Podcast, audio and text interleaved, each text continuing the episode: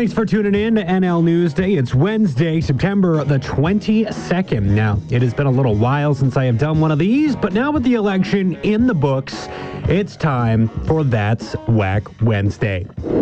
It's That's Whack Wednesday. Hair whack! This is gear whack! His butt stands whack! The way that he talks whack! Yes, the pandemic federal election has come and gone. It was the shortest allowable campaign, 36 days, and oh, what a great use of time it was. Excuse me, is this Sarcasm 101? Yes, 36 days and $600 million, and, well, nothing changed. When Parliament was dissolved, the Liberals held 155 seats. The Conservatives held 119, the Bloc Québécois 32, the NDP 24, the Green Party had 2, and there were 5 independent MPs along with 1 vacancy. Well, post-election day, the Liberals look to have 158 seats, the Conservatives 119, the Bloc Québécois 34, the NDP 25, and the Greens 2. So, the Greens unchanged, the Bloc gained 2 seats, the NDP lost 1, the Conservatives saw no change, and the Liberals went up by 3.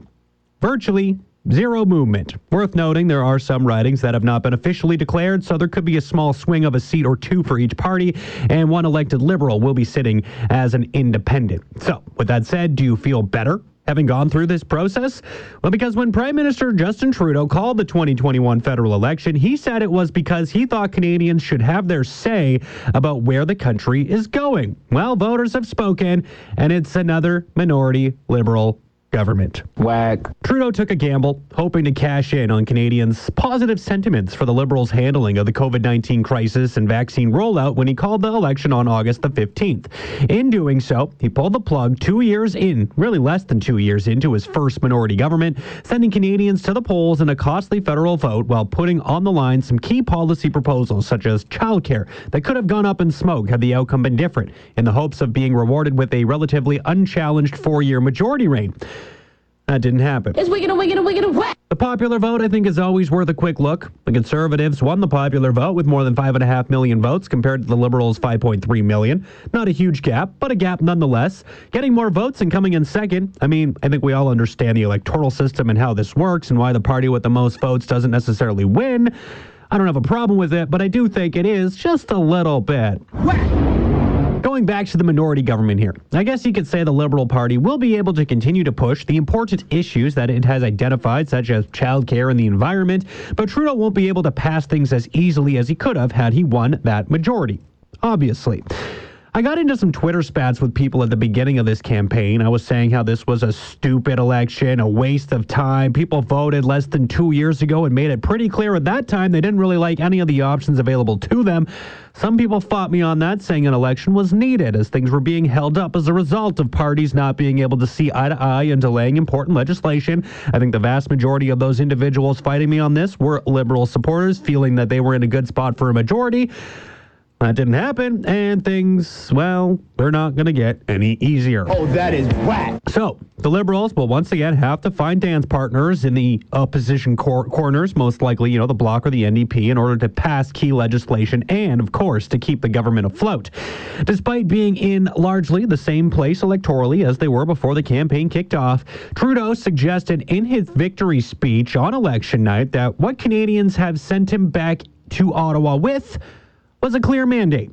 He says, quote, "I hear you when you say that you just want to get back to things you love, not worry about this pandemic or about an election, that you just want to know that your members of Parliament of all stripes will have your back through this crisis and beyond," end quote.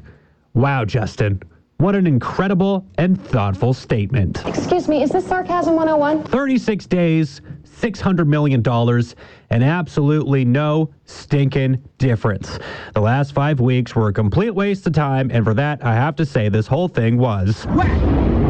Another issue on election day: COVID-19 precautions at polling stations.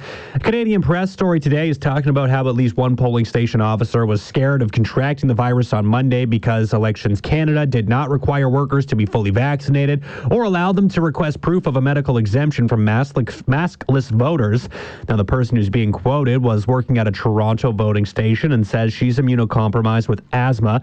A 20-year-old worked for 15 hours on Monday and said she expected Elections Canada to take more precautions to protect its employees employees while working for long hours in close contact with hundreds of voters.